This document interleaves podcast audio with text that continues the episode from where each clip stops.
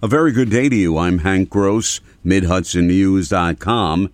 It's Friday, May 19th. The news today brought to you by the Galleria at Crystal Run. Assemblyman Brian Maher of Montgomery spent last week claiming that 20 veterans were kicked out of a hotel to make way for an influx of migrants being brought up from New York City. On Thursday afternoon, he admitted the whole situation was a series of lies.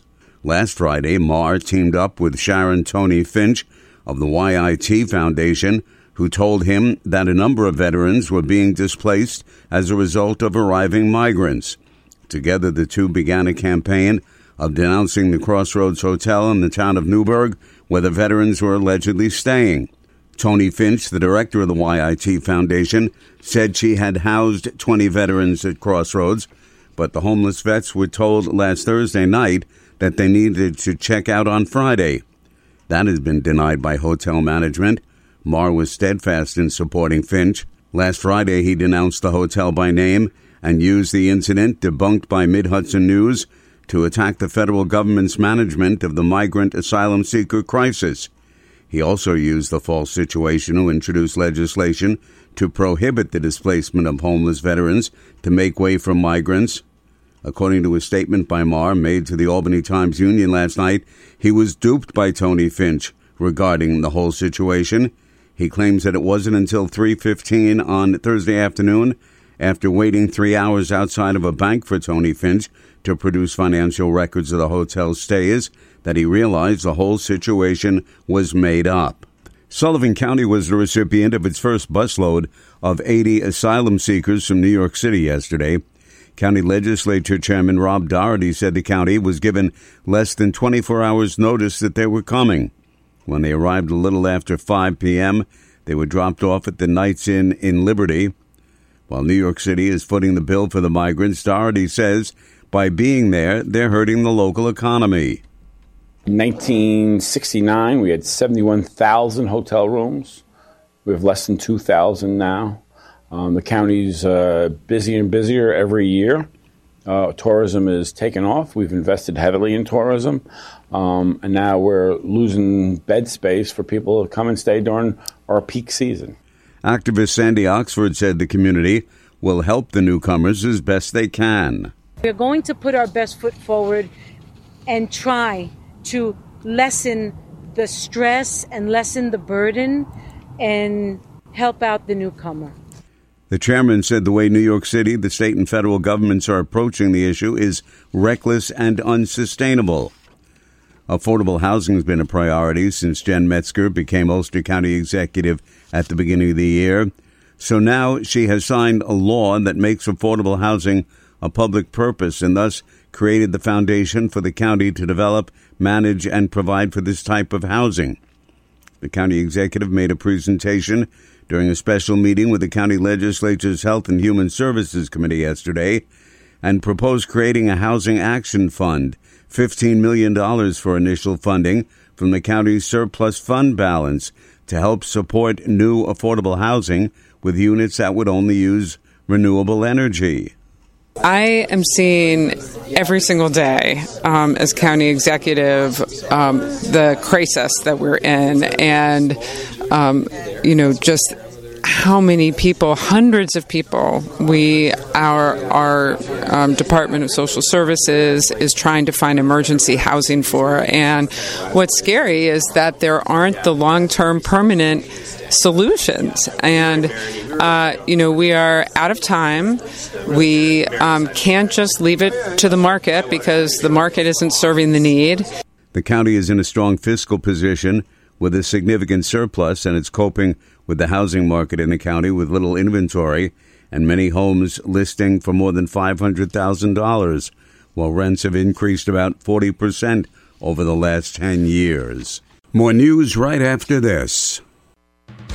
Find over 100 retailers allowing you to spend hours shopping safely at the Galleria at Crystal Run. Enjoy the big brands and the diverse selection of family owned stores all in one location. The Galleria at Crystal Run offers dining options for everyone with Fuji 110 Grill, Allen's Mediterranean Grill, and Peru Cuisine. Discover the Mid Hudson Valley's premier shopping, dining, and entertainment destination, the Galleria at Crystal Run. For more information, follow us on Instagram, Facebook, or visit GalleriaCrystalRun.com. Darren Stridiron has been a thorn in the side of fellow Newburgh School Board members, challenging their decisions on a number of issues. Now he's locked in another controversy with the board. Stridiron's seven year old son is a nonverbal autistic child who he and his wife have been transporting daily to and from his school in Millbrook following a series of incidents on district buses.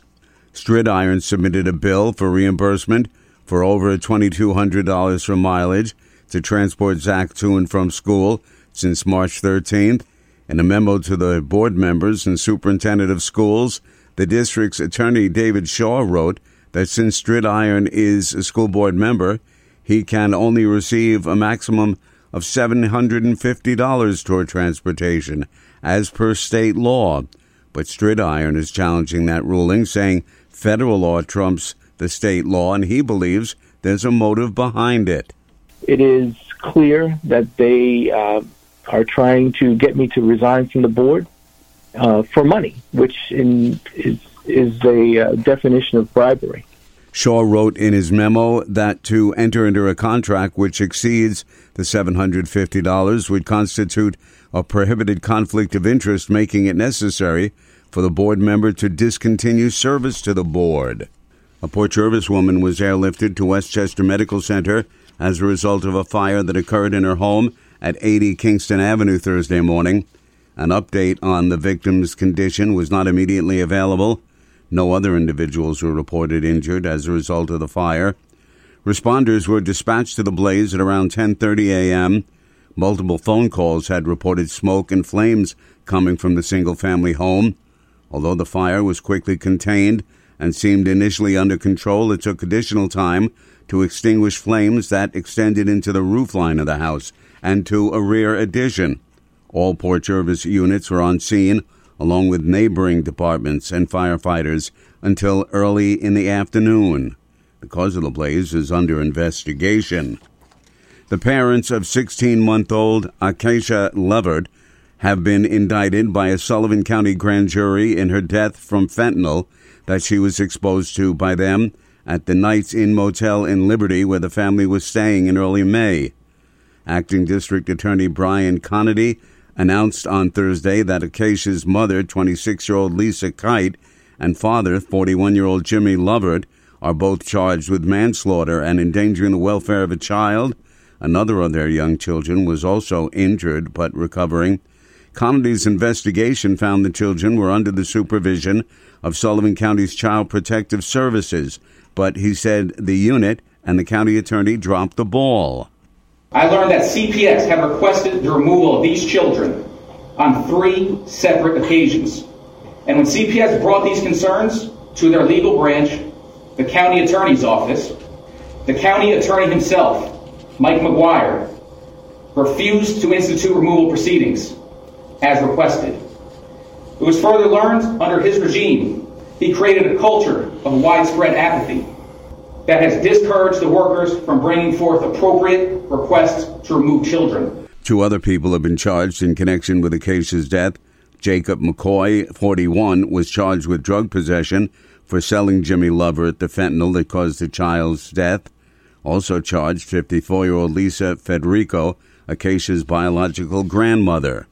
A 36 year old Beacon woman who was stopped on Route 9W North in Milton as she waited to turn into a parking lot to watch her eight year old son's baseball game was killed when another car rammed into the rear of hers at about 5:40 Tuesday afternoon, Marlboro Town Police said. While police did not release her name, a GoFundMe account identified the woman as Kaylin Tui.